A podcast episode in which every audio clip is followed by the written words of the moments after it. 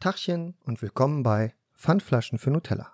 Mein Name ist Andreas und heute möchte ich ein bisschen über die Geburt meiner Kinder reden, beziehungsweise meine Kinder in dem Kindesalter allgemein. Warum heute? Weil heute am 22.12. haben sie Geburtstag. Und es ist ein Donnerstag. Und das bietet sich nahezu an.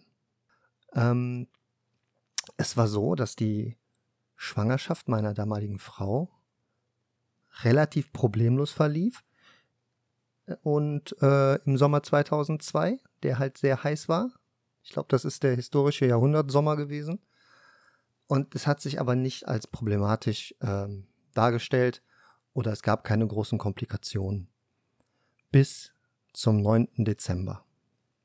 Wer ein regelmäßiger und aufmerksamer Zuhörer ist, wird sich an die Folge von letzter Woche vielleicht erinnern, in der der 9. Dezember diesen Jahres ein herausragend schöner Tag für mich war. Vor 19 Jahren war das anders. Wir waren gerade dabei umzuziehen von einer Zwei-Zimmer-Wohnung in eine Vier-Zimmer-Wohnung und haben am 9. Dezember einige Sachen erledigt. Ich kann es nicht mehr genau erinnern, das ist jetzt 19 Jahre her. Aber dort war so der aktuelle Lebensmittelpunkt des Umzugs. Das hat gerade so stattgefunden. Wir waren auch kurz davor, in die neue Wohnung einzuziehen. Wir hatten einen Mercedes Sprinter aus der Firma meiner damaligen ähm, Schwiegermutter geliehen und unser Auto, ein ähm, VW Passat Kombi, stand bei der Firma. Und abends klagte meine Ex-Frau über Oberbauchschmerzen. Und ich habe zu ihr gesagt, ja, pass mal auf, du bist äh, kurz vor der Entbindung, Planung, Plantermin war Anfang Februar. Lass uns doch mal lieber zum Arzt, beziehungsweise es war spät abends, ins Krankenhaus fahren, dass sie das überprüfen. Hat sie gesagt, nee, nee, ich habe da mal drüber gelesen, Oberbauchschmerzen, das ist normal in dieser Phase der, der Schwangerschaft. Das ist halt so, Spannungsbauchschmerzen, kein Problem. Ich habe dann noch gesagt, ja, okay, du warst aber noch nicht schwanger. Vielleicht ist dein Erfahrungswert da ein bisschen zu niedrig. Wir haben uns darauf geeinigt, wir fahren nicht. Mitten in der Nacht war sie auf allen Vieren neben meinem Bett, hat mich geweckt mit den Worten, ich kann nicht mehr, ich kann nicht mehr, wir müssen fahren. Gut, ich war sofort hellwach, mich angezogen, habe ein Cap angezogen und bin schon aus der Tür rausgesprungen beinahe, als ich sie im Bad habe stehen sehen, wie sie da sich fertig gemacht hat. Und ich sage, was machst du da? Und ähm, sie hat sich in aller Ruhe die Zähne geputzt, völlig verkrümmt und sage ich so, ja, das ist alles schön und gut. Du hast Schmerzen, du bist schwanger, wir müssen los, Krankenhaus. Ähm, es hat gefroren. Der Wagen ist nicht so richtig gut angesprungen, der Mercedes Sprinter, den wir da hatten. Wir sind mit maximal 50 km/h gefahren, weil mehr gab er zu den Temperaturen nicht her. Unser anderes Auto ähm, hatte ein Chip-Tuning, damit äh, ist man richtig schnell unterwegs gewesen. Das habe ich zu dem Zeitpunkt extremst vermisst. Auf jeden Fall sind wir dann im Krankenhaus angekommen und sind dann da rein und haben alles sofort geschildert, was los ist, sind sofort auf die äh, Entbindungsstation gekommen und sofort hat die Untersuchung stattgefunden. Es war eine Ärztin da, die hat sich das alles angeguckt. Es wurde eine Doppleruntersuchung gemacht. Es wurde alles sich, äh, ja, alles untersucht. Ja, ich, ich, kann da gar nicht so ins Detail gehen, weil ich das auch alles nicht so genau weiß. Ähm, was da alles genau gemacht wurde, es wurde ein Herzecho gemacht, es wurde EKG gemacht, es wurde EEG gemacht, es wurde die Doppleruntersuchung gemacht. Ähm, und waren auf jeden Fall alle in heller Aufruhr. Ich war in leichter Panik, die ich versucht habe nicht durchblicken zu lassen. Und ja, meine Ex-Frau war eh fertig, weil sie von Schmerzen und Angst und allem äh, in der Sekunde natürlich extremst geprägt war, äh, wie ich auch. Nur ohne die Schmerzen. Und ähm, die Ärztin kam dann auch irgendwann rein, schaute mich an und sagte, Andreas, die Schwangerschaft muss abgebrochen werden. Für mich war das erstmal die Information, hier ist die Schwangerschaft beendet. Und zwar richtig beendet. Also abgebrochen heißt für mich Ende der Schwangerschaft. Was sie eigentlich gesagt hat, ist, wir müssen die Schwangerschaft vorzeitig beenden und die Kinder holen. Für mich war das aber wie ein Abbruch der Schwangerschaft mit die Kinder sind tot. Ähm, so habe ich das verstanden. Wurde kalkweiß und äh, mir wurde schwarz vor Augen. Die Ärztin hat mich dann noch am Arm gegriffen und mir dann noch ganz schnell erklärt, was eigentlich ihre Aussage wirklich war. Ähm, ich habe mich erstmal hingesetzt, einen Schluck Wasser getrunken und das dann erstmal verarbeitet. Und das war dann der Prozess. Okay, die Kinder müssen jetzt gleich auf die Welt geholt werden. 9. Dezember. Wir erinnern uns, 22. Dezember, 22. Dezember ist der Geburtstermin. Es kam dann der Oberarzt rein, auf den sollte noch gewartet werden.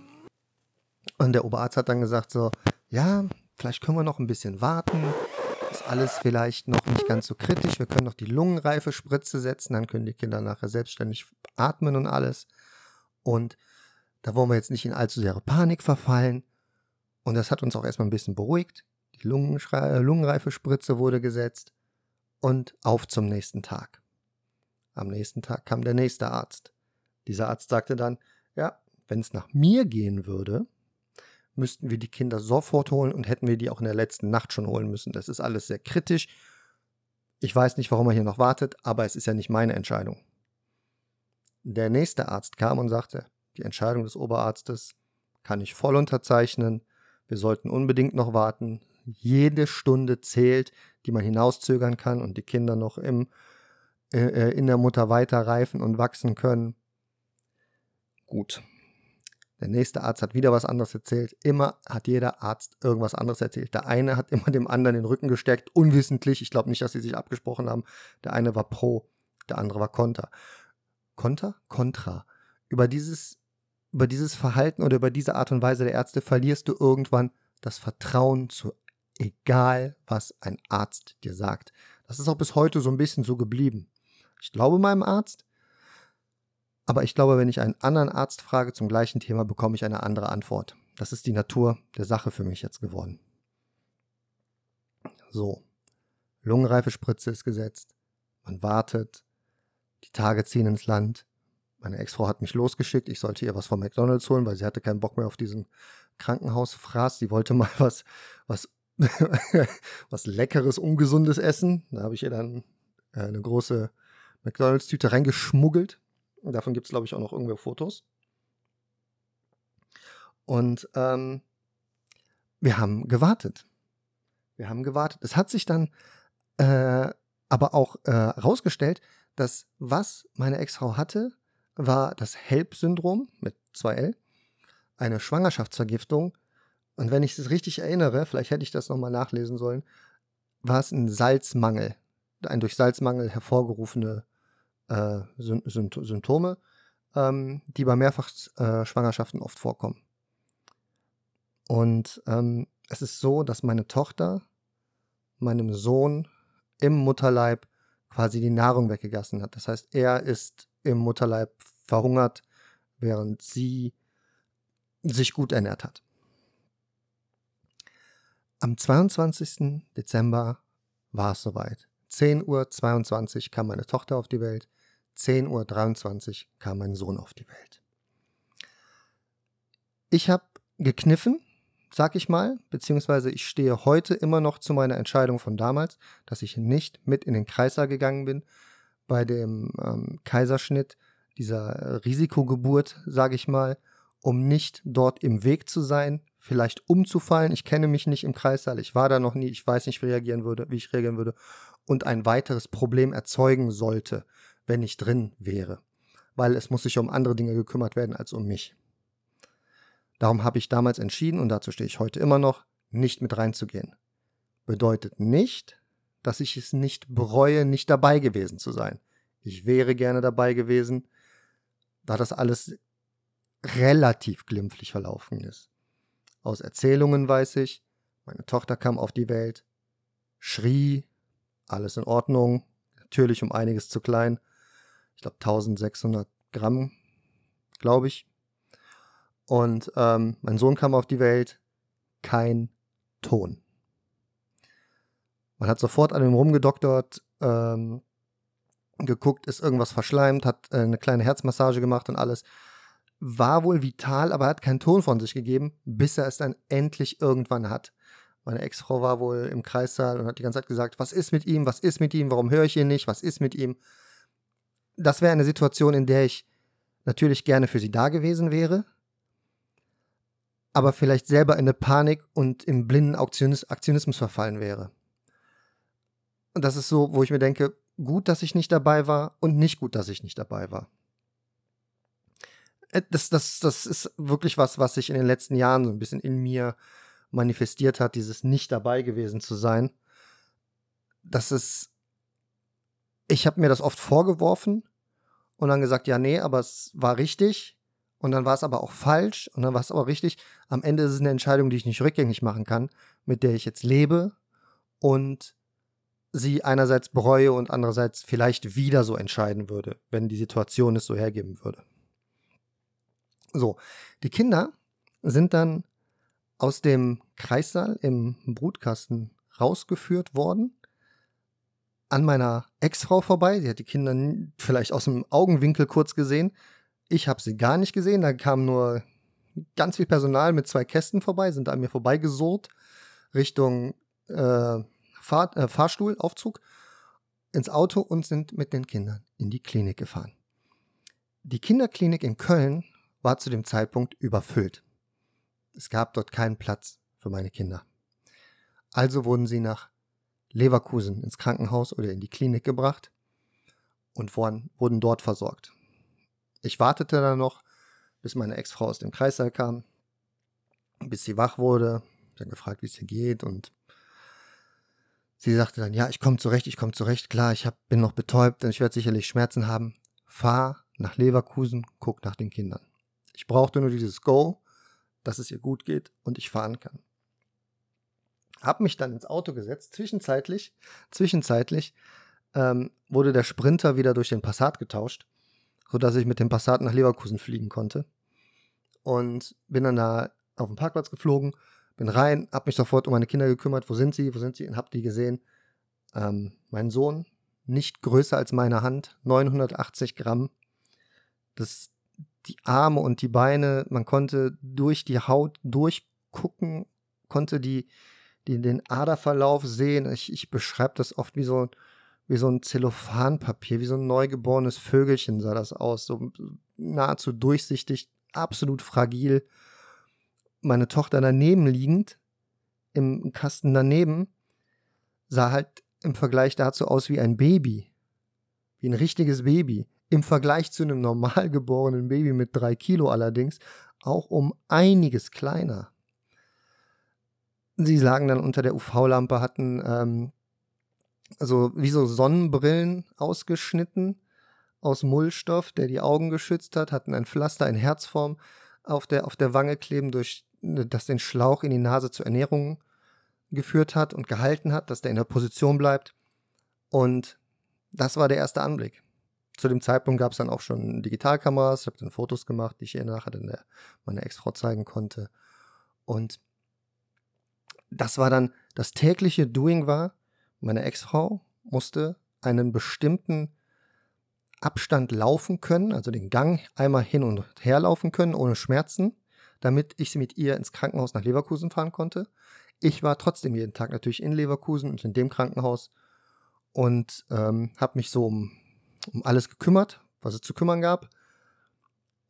Und meine Ex-Frau hat sich dann am zweiten Tag mit so viel Schmerzmittel vollgepumpt, dass sie den Gang rauf und runter ging und gesagt hat, seht ihr, ich habe keine Schmerzen mehr, ich kann das aushalten. Klar, ich gehe nicht schnell, aber ich gehe.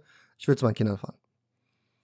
Ich habe sie dann unter Drogen vollgepumpt, äh, ins Krankenhaus nach Leverkusen gefahren. Sie wollte einfach ihre Kinder sehen. Ich kann das auch verstehen. Das ist ein ganz normaler Impuls.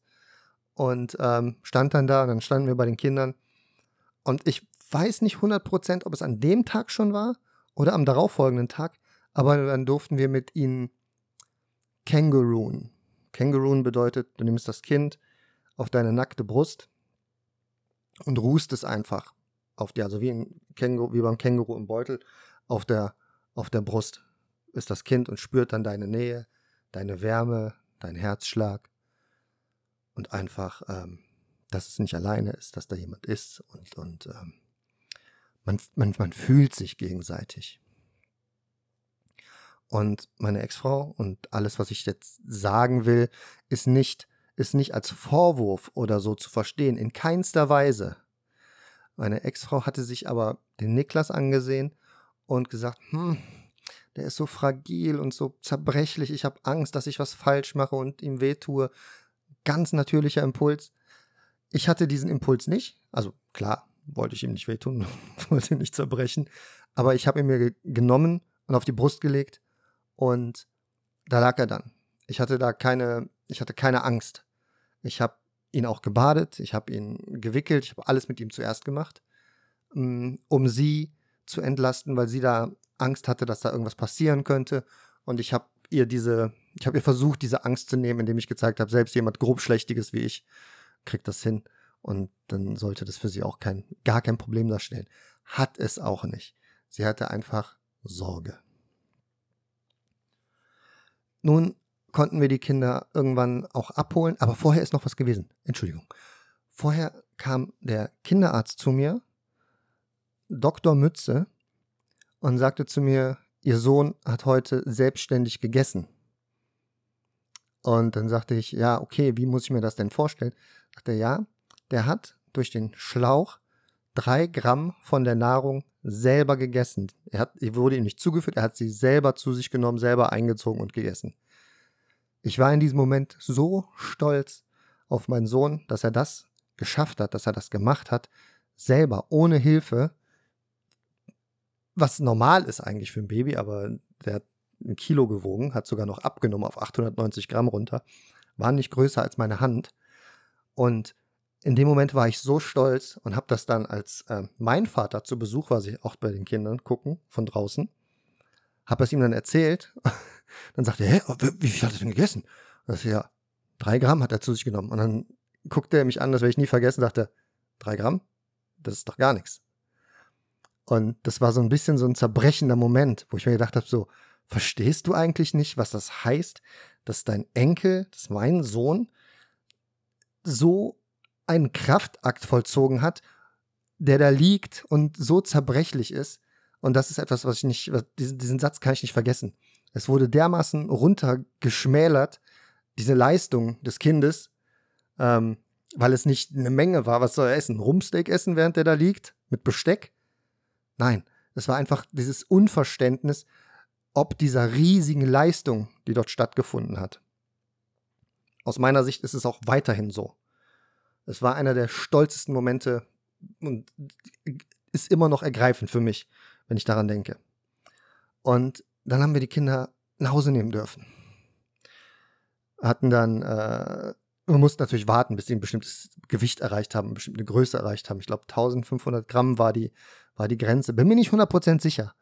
Ähm, ich habe scheinbar keine allzu große Recherche betrieben. Das ist jetzt alles sehr spontan, was ich hier gerade was ich hier gerade erzähle. Und wir haben die Kinder abgeholt und sind dann mit dem Auto nach Hause gefahren. Und in der Zeit, wo wir im Krankenhaus waren mit den Kindern, also nicht an dem Tag, sondern über die Zeit hin, hat mein Vater die ganze Wohnung fertig gemacht. Das Laminat gelegt, tapeziert, alles gemacht. Über Tag, über Nacht. Also alles, was ich immer sage, er ist immer da gewesen, wenn man ihn braucht für sowas emotional, kalt, nicht da, kann man nichts mit anfangen. Als Handwerker hervorragend. ja.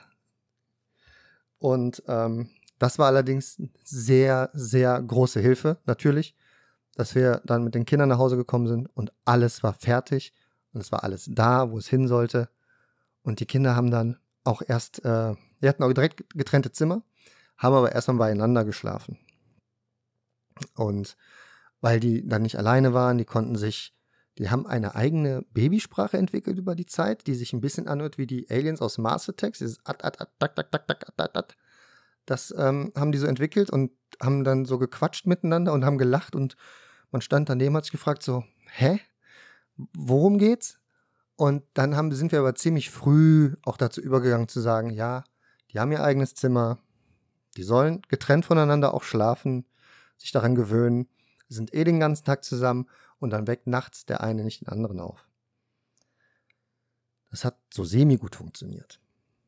Meine Ex-Frau und ich, wir haben uns die Schichten geteilt. Ich bin arbeiten gegangen und habe am Wochenende die Nachtschichten übernommen zu Hause. Und das habe ich dann meistens gemacht. Also entweder habe ich was äh, gezockt oder ich habe Filme geguckt. Und wenn die Kinder wach geworden sind zum Essen, habe ich die Fläche warm gemacht, habe mir die Kinder geholt und habe dann ein Kind rechts, ein Kind links hingelegt.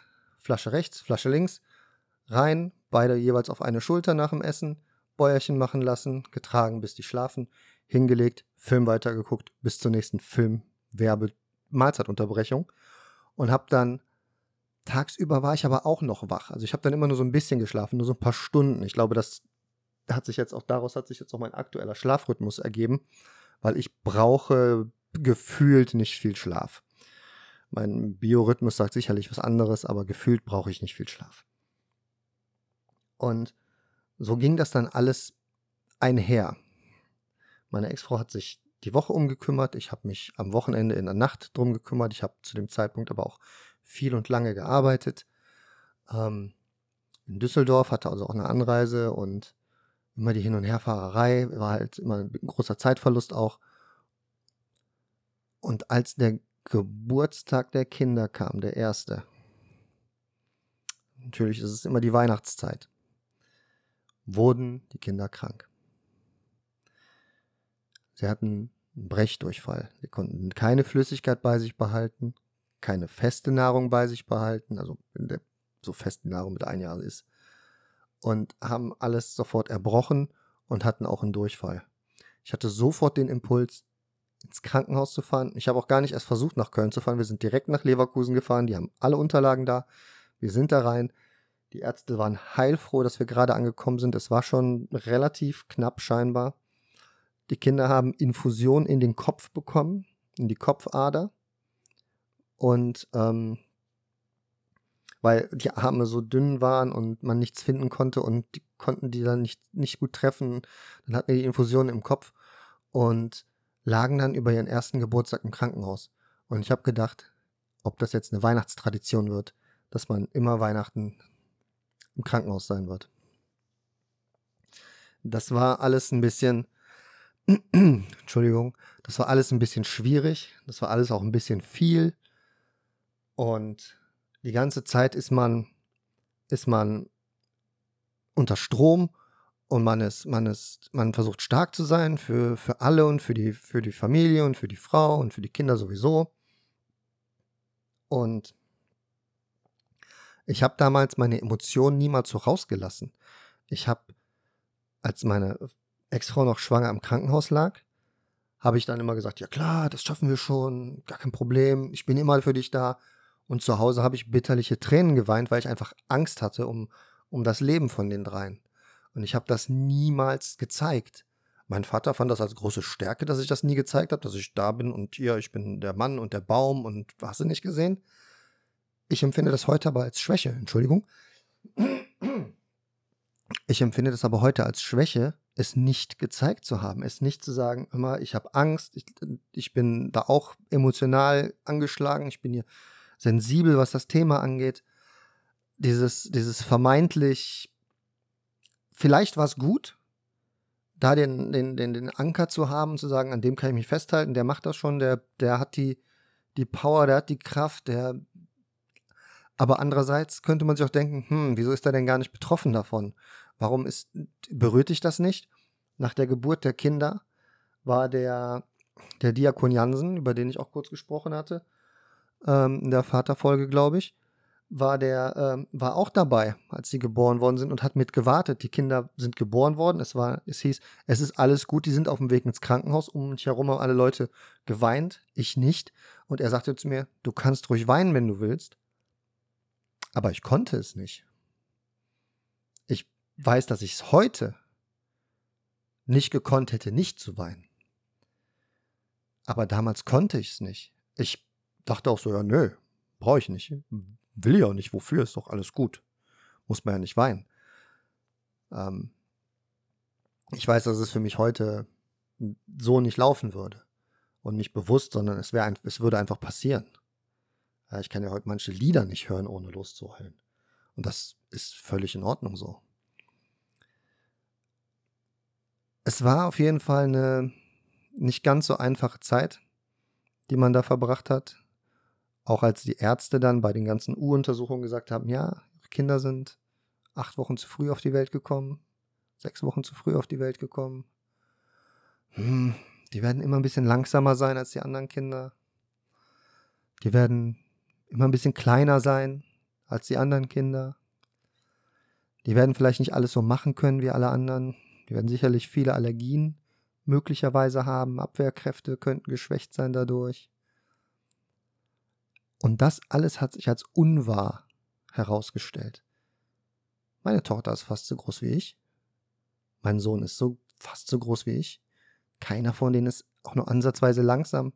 Meine Tochter hat ein hervorragendes Abi geschrieben dieses Jahr. Mein Sohn ist einer der besten Auszubildenden in seinem Ausbildungsberuf deutschlandweit. Ähm, da ist nichts mit langsam, da ist nichts mit klein, da ist nichts mit Allergien haben die gar nicht. Ich wüsste nicht, dass die beiden irgendeine Art von Allergie haben. Und all das ist ähm, für mich etwas, was ich nicht so ganz verstehe oder so richtig bewerten kann. Warum ist das so? Warum hat sich das so entwickelt? Warum, warum ist das nicht so geworden, wie es erwartet wurde? Was, was hat das alles begünstigt? Und irgendwann haben sich dann meine Ex-Frau und ich getrennt. Mein Sohn hat damals gesagt, ja, aber ich will beim Papa leben. Das hat sicherlich meine, mein Leben auch ein bisschen gerettet. Ähm, jetzt nicht so dramatisch, wie es das anhört, sondern meine, meine emotionale Bindung zu meinen Kindern war zu dem Zeitpunkt sehr hoch, die ist immer noch hoch, aber man sieht sich seltener jetzt. Mein Sohn hat ein paar Jahre mit mir gelebt, ist dann zurück zur Mutter gezogen, als ich dann umgezogen bin innerhalb von Köln, weil er wollte dann bei Freunden und Schule und alles bleiben, kann man verstehen, nach allem, was ich vorher mit ihm veranstaltet habe. Mit den ganzen Umzügen hatte er irgendwann die Schnauze voll kann ich verstehen. Hat mich sehr verletzt, aber ich verstehe es heute. Und ich habe mit ihm auch über alles gesprochen. Ich habe ihn mir mal geschnappt. Wir sind äh, um den See gegangen, haben zusammen eine Zigarre geraucht. Ich glaube, das war seine erste Zigarre. Es war, glaube ich, meine fünfte oder so. Zusammen eine Zigarre geraucht, sind um den See gelaufen und haben über alles gesprochen. Über alles, was in der Vergangenheit passiert ist. Über meine Insolvenz, über meine Probleme mit meinem Vater, über die ganzen Umzüge, mit der zweiten Frau, über alles das, was gewesen ist, was mein Leben beeinflusst hat, was mich vielleicht auch beeinflusst hat, was ihn beeinflusst hat.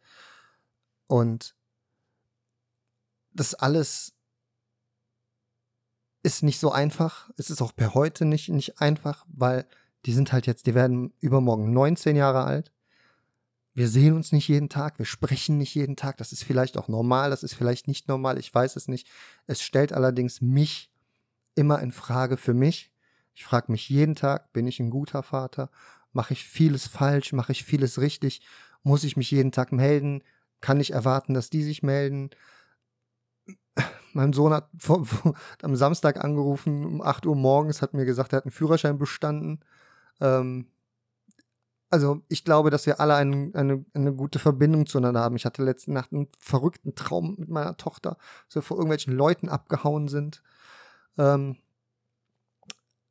ich versuche, das alles besser zu machen, aber mache vielleicht nicht genug. Vielleicht mache ich zu viel. Das glaube ich aber nicht. Ich weiß nicht, ob es zu wenig ist. Das, das gilt es in Erfahrung zu bringen. Das, das gilt es in Erfahrung zu bringen.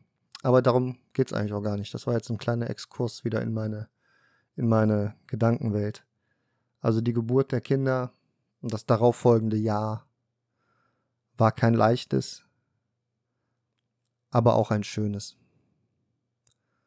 Und ich möchte um nichts auf der Welt das vermissen, wie es war. Ja, das war jetzt eine längere Pause. ähm, Ich freue mich auf jeden Fall, dass wir hier übermorgen bei uns sitzen werden, Raclette machen. Ich habe mir schon ein Getränk überlegt. Cocktails müssen natürlich sein, ist ja klar. Und äh, dann schauen wir mal, was die Zeit so mit sich bringt. Ich äh, danke mich fürs Zuhören und freue mich aufs nächste Mal. Ciao.